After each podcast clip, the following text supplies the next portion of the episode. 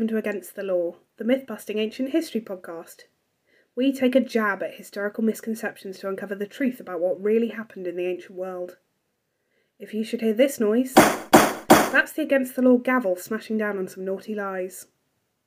In the shop today, we have Xenia, poised and ready as ever to take a stab at some history facts about the ancient Romans, Meg, who has a piercing gaze fixed upon the ancient Greeks, Barney, who's going to gauge our knowledge about the ancient Near East, and I'm hoping we don't leave her scarred for life, but we've got an appointment today with history presenter and comedian Izzy Lawrence. She's due to fill us in on some more ancient body mod factoids. I'm Flo, and unfortunately, I can't be here for today's episode. On the day this podcast is recorded, I'm actually getting a tattoo of the Against the Law logo in honour of today's episode. I asked the team where I should get it, they said anywhere, so I've decided to get it in Madrid. Are you surprised? I suppose nobody expects the Spanish ink acquisition. All joking aside, as you'll have guessed, today's episode is all about piercings and tattoos. So, team, who in the ancient world had tattoos? Barney, do you want to go first, or should you kind of chronological? Actually, I do have a fairly good place Okay. to start. So there are some really interesting examples of tattoos going back uh, very far into human history, prehistory, I would say. Um, and this is not ancient Near Eastern, um, but his name did come up whilst I was uh, doing my research, and perhaps listeners might have heard of the famous Ötzi the Iceman. oh my god, I was so hoping someone was going to bring up Otzi the Iceman. I'm obsessed with him. It's such a fascinating story, and I found out the other day also that there's like a curse around the body as well. Yeah, I was reading that, but apparently it's not statistically significant. Someone's Nice. checked. Um, so, but back to basics. Ötzi is a, a natural mummy that was discovered uh, on the Austria-Italy border, I think, in the 1990s. Um, and he's this incredibly well-preserved um, man from thousands of years ago, like 3,300 BC, I think. Um, and he remarkably has, you know, being so well preserved um, skin, and on his skin is a number of tattoos. Um, and so when people are going back to the earliest examples of tattoos that we can look at in human history, like Ötzi is one where you can literally still see his skin, which is pretty awesome. Um, but yes, those were quite decorative, I think, on on old Ötzi, and um, I couldn't find much evidence of people having decorative tattoos within the ancient Near East. Um, Egypt, yes, a little, um, but not so much ancient Near East, where I think they were used as like branding and marks for people. Mm. Yeah, similar in Greece. I've got a cool etymology about um, the idea of branding and marks. So, you know our word stigma, Yes. Mm-hmm. meaning there's like a prejudice against it or it's a mark of shame. hmm Well, that was actually the Latin for tattoo. And and the Greek. Oh, there we go. I think I think the Romans got it from the Greeks. We stole it. dog. Stole my fact. um, stole your word. um, yeah. So uh, the yeah, that was that was tattoos, and and they were a mark of shame on people because slaves, especially runaway slaves, would be tattooed sometimes even across their forehead. So that that mark was really public for everyone to see.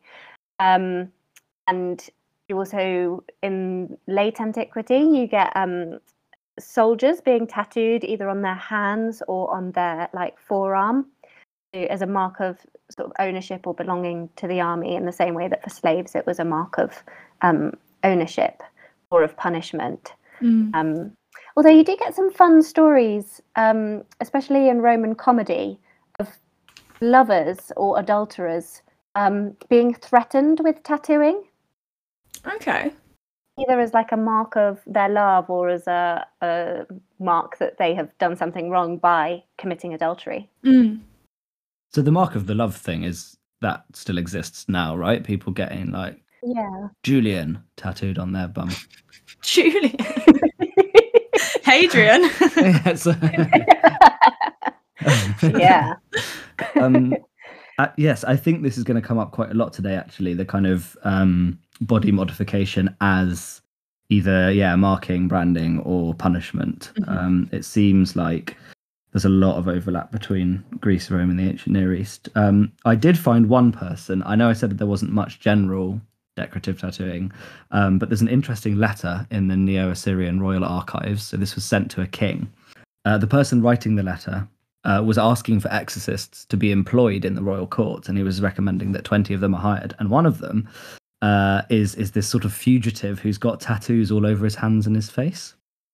Um, and what's interesting about the letter is that the person writing it says that this exorcist is highly competent despite the tattoos. Oh wow, So you that's so tell- interesting. The attitude towards them is that you know, yes, it's a bit weird that he's got tattoos on his hands and his face, um, but he is a good exorcist.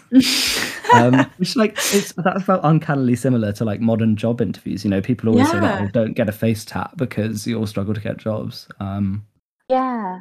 That's so interesting. I think if I was looking for an exorcist specifically, I would be like, I think they're probably a good exorcist if they have face Yeah. tattoos, you know?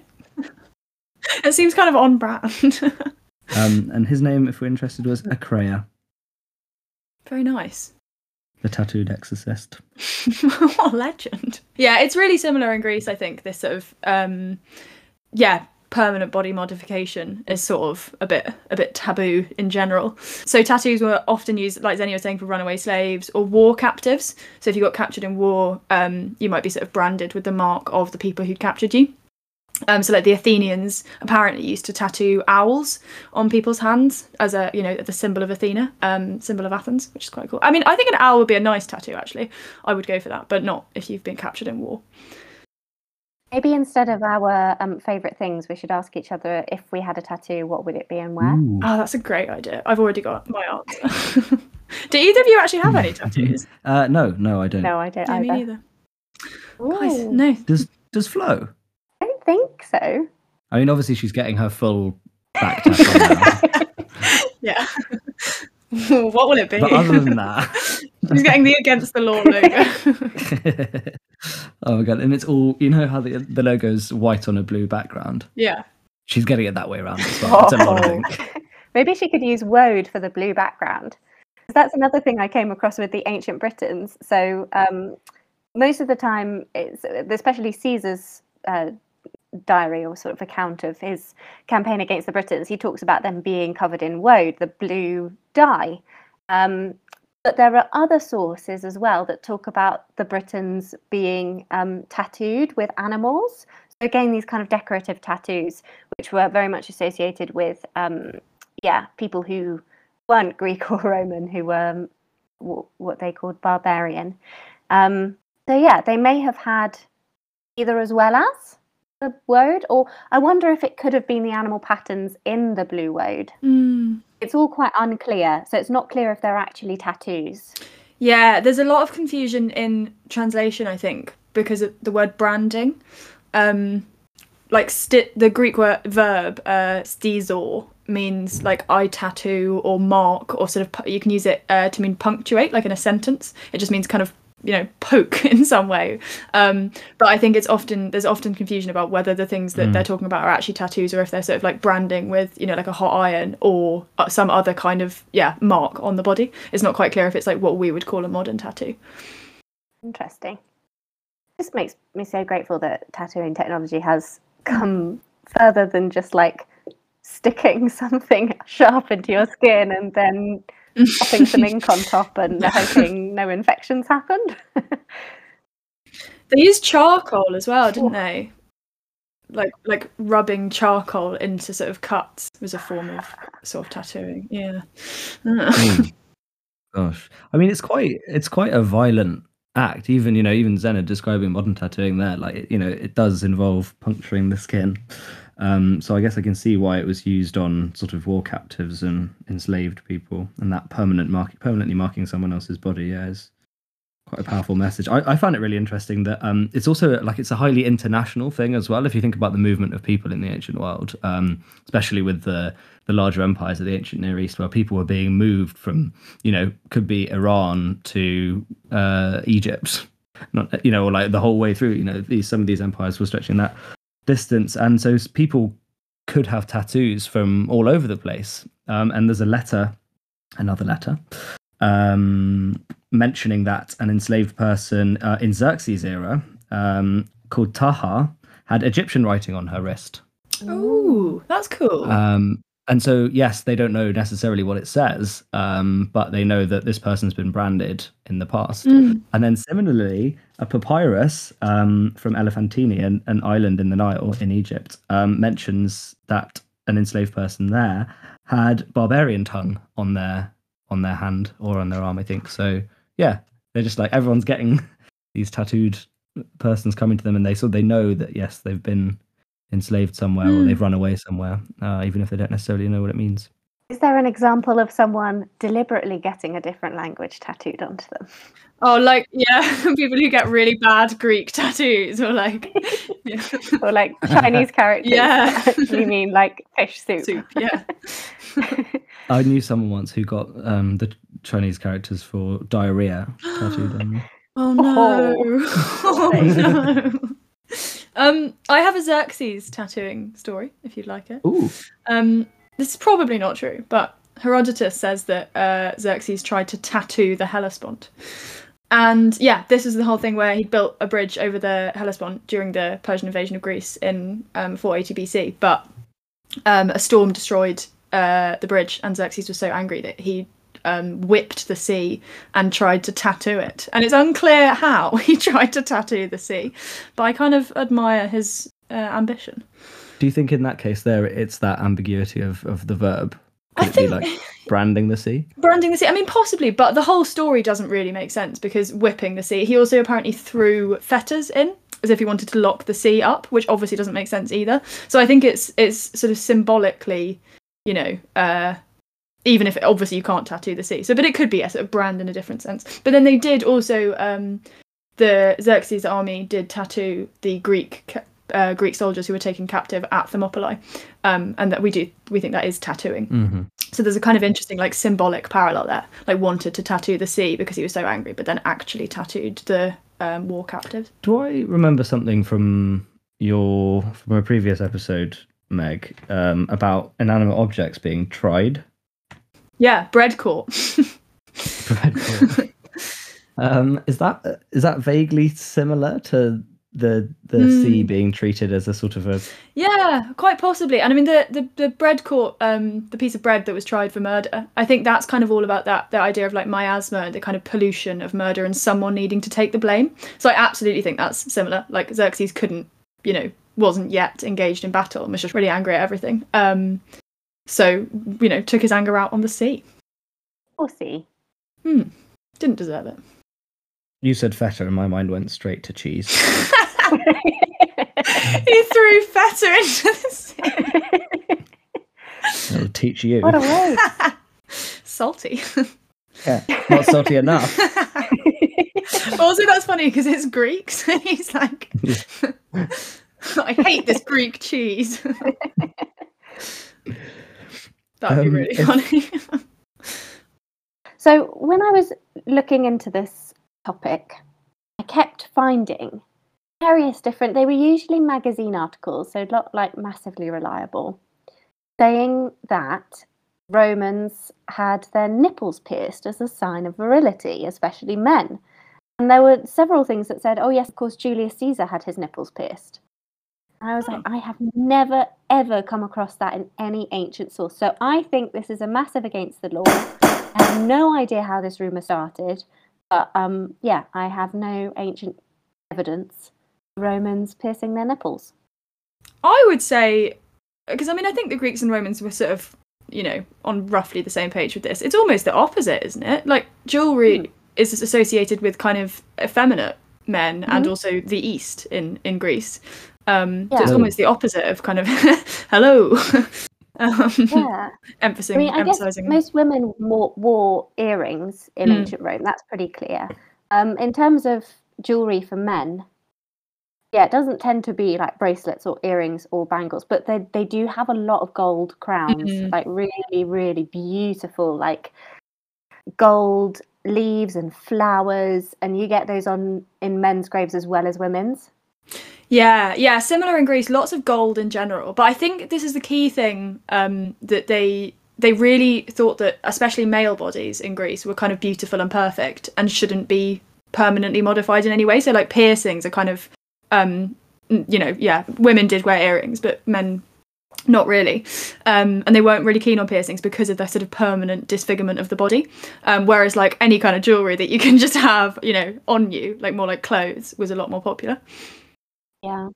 And uh, yeah, I think that links into the stuff about tattooing as well. That that's seen as a punishment. It's seen as something kind of foreign, or yeah, Do you get some religious cult tattoos? I think in uh, Roman culture, but again, they're sort of associated with a bit other, a bit Mhm. Eastern, um, a bit of a.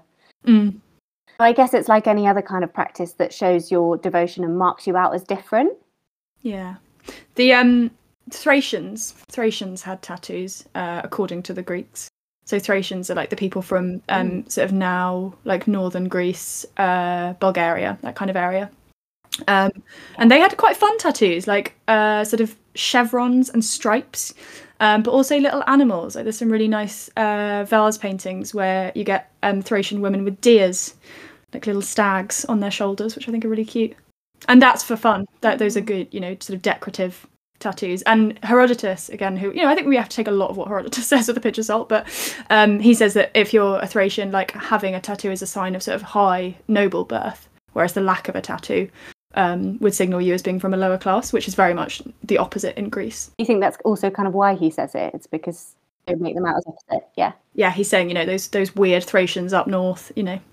I was thinking about how different um, forms of you know historical object help or hinder learning about tattoos and piercings in the ancient world because you know like Meg you've mentioned Herodotus so that means we've got textual evidence um, and then there's artistic representations of these things as well and archaeology. Because I was thinking like with pierced with piercings at least you know if your ear has rotted away um, as humans tend to do when they die unless they're incredibly well mummified or frozen um, how would you ever know you know that there were there's a piercing on the body necessarily from from archaeology because i was thinking like we take earrings for granted right? But i saw one person had suggested that yes queen puabi um, of ur one of the early sumerian queens who has this amazing uh, golden burial jewelry um, with a headdress. I think i've talked about it before actually. She had earrings uh, but they didn't assume in the description of the object that her ears were necessarily pierced. Like they could have been hung off the headdress as well. Mm, interesting.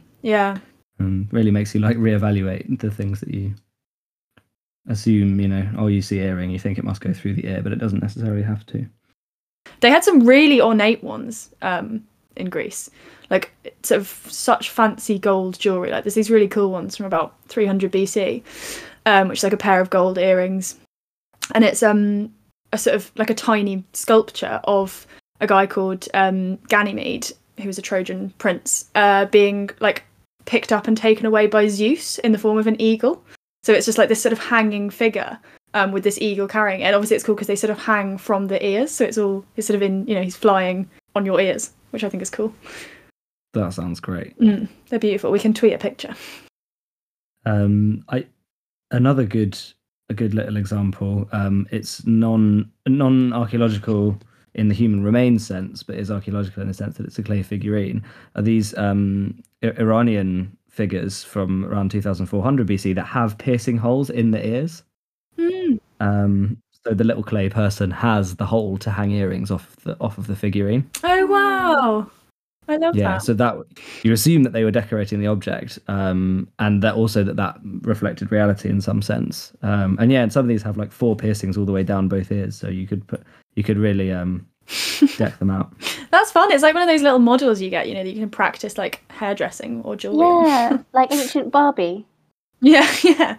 Hanging all the different jewelry. That's so cool. I was thinking also about what you were saying, Meg, about this being a very Eastern thing. Um, you know, Mm. these these kind of embellishments. Um, and yeah, I think they, I think they, I think they loved it. Um, I think I've talked about these before as well. These um, Neo-Assyrian palace reliefs with these apkallu sages. They're sort of these winged genies. They have four wings, and they've got clearly pierced ears. I think um, with big decorative earrings hanging off them. But then, I mean, these are mythological creatures, but still, uh, they have the the well-oiled beard of a Mesopotamian man. So again, Mm. you might be able to assume that yeah, earrings might have been worn by elite men. Mm. Yeah, Xenophon says that pierced ears are a sort of um, an Eastern thing, and sometimes you get uh, like paintings or whatever of Greek men um, at a symposium, like a dinner party, dressed up as foreigners, and then sometimes they'll have pierced ears. um, in kind of that it's like fancy dress.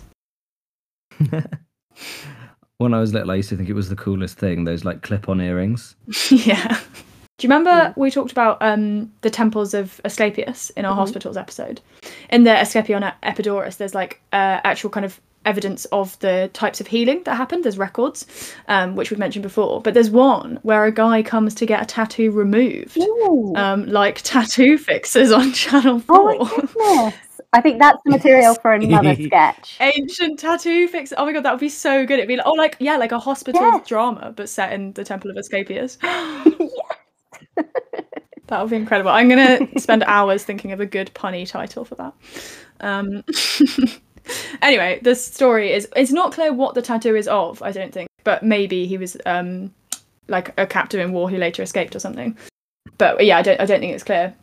And but yeah, it's a guy called Pandarus who goes to the uh, the Asclepion to try and have a tattoo removed. And I think we, when I meant, talked about this before, it was that thing of um, you go in and you kind of go into a dream state, uh, possibly fueled by um, opium, and then have a dream of Asclepius healing you. And the kind of what we've uh, sort of worked out, probably what was actually happening is that then sort of surgeons almost would would do whatever you need doing.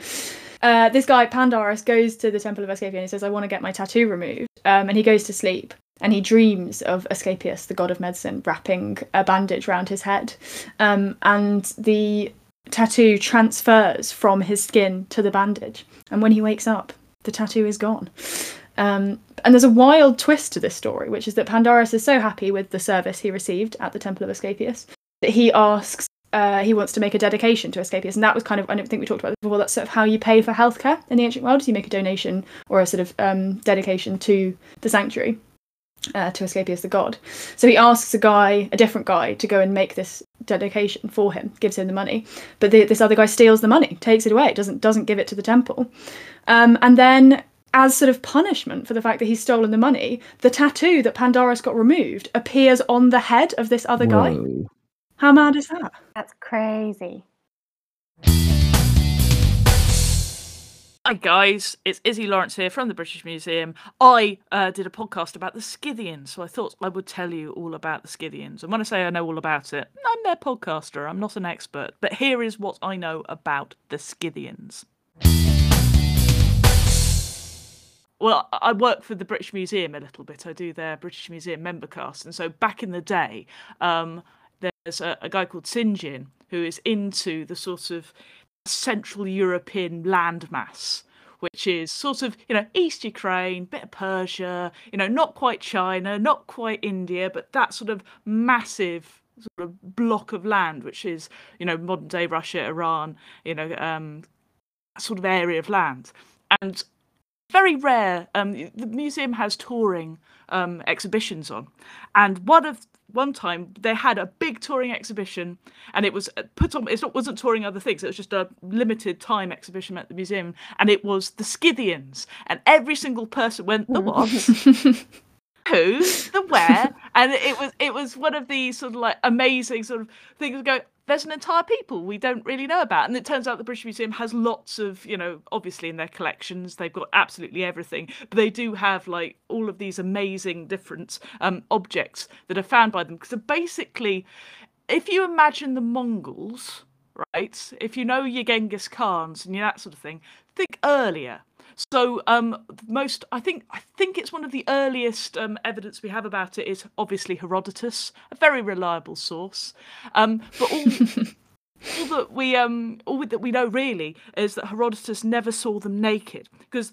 Uh, I'll explain why. Because they were a nomadic people, so they had they moved around the place. They raided lots of places. They raided like the Akkadians, the old Persians, the ancient Greeks. They're basically, you know, if you're an Armenian, you worry about the Scythians because they just come in on their horses and they scarper away without you having any chance of getting your stuff back. Uh, and they were pretty brutal as well to anybody who wasn't a Scythian. So Herodotus met them, didn't see them naked, and we know he didn't see them naked because he didn't mention their tattoos, right? And we know they had tattoos partly because we've actually got human remains and we've actually got the tattoos. Um, preserved, and they are amazing. They're basically under the t-shirt tattoos, so they'd have been able to get a job at Starbucks quite easily, because all of their all of their you know, like corporate jobs, no problem, because all of their um, you know tattoos, they're entirely all over their body, and they're animals and they're intricate patterns, and they're entirely where the clothing would normally cover. And this is why we know Herodotus never saw them naked, because he doesn't mention them at all as having tattooed, and they were heavily tattooed. And part of the reason they reckon why they're heavily tattooed is because of their religious culture. Um, they were, I think it's animists. I'm right in thinking that's that the right word. I think it probably is. I sound clever saying it anyway. But they believed in, you know, nature, the spirits of nature. They believed in animals, etc. And that was their religion. They didn't have like a god um, one god. They weren't monotheists, and they didn't really have a pantheon of gods. They just had this sort of magic, animalistic um, religion. And what they used to do to sort of get into contact with that was they get into their tents, and they have beautiful, you know, different types, obviously depending on what age we're talking. But they had these wonderful tents where they would basically hotbox themselves with loads of marijuana, just shut off all the vents get as high as they possibly could, light a small fire where they'd be burning the marijuana, and then they would take off their clothes and the patterns on their bodies, they'd obviously dance and move, and the animals would come to life in that way. And so you have this really sort of weird ritualist, religious, you know, part of being a Scythian, which is sort of getting naked and high and riding about and getting at one with nature, which I absolutely adore. I love that. They're so fun. They also had really cool trousers, or at least the Greeks thought they did. well, well, this is the thing, you know. This is, I, it's very hard to tell what the Greeks find cool is actually cool. You've got to take it with a pinch of salt there. I said exactly that earlier. I was like, we have to take Herodotus with a pinch of salt. Yeah, I was gonna say it's illegal to mention Herodotus without saying pinch of salt, right? I mean, the trouble, I, I used to do a, a radio show with um, Tom Holland, and it was a case of if you mention that Tom Ho- um, that um, Herodotus or indeed Tom Holland should be taken with a pinch of salt, Tom Holland gets quite quite. He's like, actually, no, he's very reliable for these. He'll t- give you all of the. He's a massive defender of Herodotus, is Tom. So you know the Scythians are really interesting and really cool, and because they didn't have a written, you know, uh, culture at all, they, they weren't literate in the sense that they didn't write anything down. It's it's one of those almost forgotten cultures as well, and it's such a huge landmass they cover. I mean, it's the entire Eurasian steppe. It's and they're really, I think they're big, if I can remember correctly. It's sort of seventh century BCE, so it's that sort of you know time when they were really, you know, causing the most. They were the Mhm. largest. They had similar cultures and that sort of thing. And so their tattoo artists must have been very busy. So usually at the end of each podcast episode, um, we do favorite things. So we each go around and we say what our favorite thing was. But instead, we'll do if you had a tattoo, what would it be and where? I think if I had a tattoo, it'd have to be a Scythian tattoo. So it would be some sort of wolf or leopard, just in covering the entirety of my body, with maybe some birds coming up the side. Um, but yeah, I'm not. I'm a. I'm not a big fan of needles, and also, you know, it's very rare that I hotbox myself in a tent and dance around to firelight. if I did, that'd be the tattoo I would like. For legal reasons, I don't do that. Barney, what tattoo would you get? Um, I think probably something quite small, but um, and this is not just for the podcast. I did always used to consider when I was at university if I did want to get a tattoo that I'd probably get a small cuneiform sign. Um, and I used to get the dingir, uh, which is the divine determinative the, for the name of a god, which is obviously very arrogant from me. Um, but I've climbed down from those lofty heights of you know self interest, um, and I think I'd now get the determinative for like fish, maybe. what a journey you've been on there, Barney. I'm a god. I'm a fish. fish. I am a type of metal. What? Why? I just like the idea of having, it. you know, if a determinative means that you read a word in a certain way, then if I get the determinative on me, I must be that Mm. thing. Yeah, yeah. Okay, I love it. Uh, but yes, the tattoo would be on my, um, on my breast, breasticle. Is that what you call on my chest? I mean, most most men would say chest or indeed peck. You're not going to assume the presence of pecs. There we go. What about you, Xenia? Uh, just before I say what I would get, I just want to um, do a little shout out and say that if you become our Patreon supporter, you can get Barney to write your name in cuneiform with any kind of determinative you want. if you pay fifty pounds, Bonnie will tattoo it on your body. On my body or on theirs? Whatever they choose. A hundred pounds on Bonnie's body. my skin is yours. Bonnie, it's worth it for the podcast. for the podcast. Um, cool. Well, I would, if I had a tattoo, um, I'm obsessed with snake shaped things because the Romans had really, really cool snake shaped jewelry. Um, so I would get a like a very thin snake, so quite subtle. So only if you look at it quite carefully can you tell it's a snake. Um, and I would get that round my arm as though it were an arm bracelet.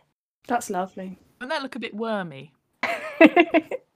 well, the idea is that it's like a line Mm. that goes round with a little tail at the bottom and then with a little snake head at the top. I don't think that would be wormy. They're like quite thin, understated. Also, there's nothing wrong with worms. No, but do you want them wrapped around your arms? that is. Mm, yeah, maybe not. I, I get showing off your metal and your bling, but you're just getting a tattoo of some, you know. And also, as you get older, that is going to sag, and then you've got a sagging snake, like flopping around your arm. and it's less. Oh well, it'll it'll stay in fantasy land then. I do currently have snake shaped earrings and a snake shaped ring to keep me keep me going. And how about you, Meg? Um, so I would get a little tiny octopus. Um, and I don't know where I'd get it. I would. I've always. I, I once saw someone with a tattoo like behind their ear, sort of, you know, on the bit of skin, like just at the back of your neck, kind of almost covered by your ear. But apparently that would be incredibly painful.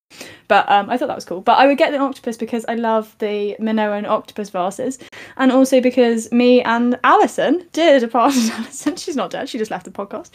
Um, we once came up with a, a theory on our masters about the octopus as a symbol for classical reception. Nice. Behind your ear, though, that is really saying that it is for other people, isn't it? Mm, I know, I know. That's the thing. No, because it isn't a tattoo all about like I'm actualizing myself. This is my self-expression, and then it's all for somebody Mm. else if it's behind your ear, and also behind your ear for someone else who's behind you in a queue. That's the only time people are going to see it in the post Yeah. office. Really, But I think it would be cool. I think it would be cool and mysterious. yeah, ha ha! I'm ahead of you. What you should have behind your ear, just so that they know Yeah, that you're gloating. You're one step ahead. Then, of course, there is a sort of mass execution, guillotine style, in which case they'll be laughing at you. So. And on that note, now I've just threatened everybody here with public execution.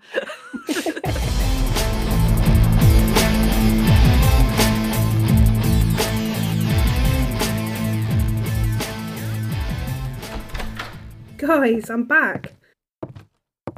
What do you think of my new ink? Meg, leave the cling film on it, it's there to protect it. It should heal in time for the next episode, so I'll be seeing you then. Catch you next time for Against the Law.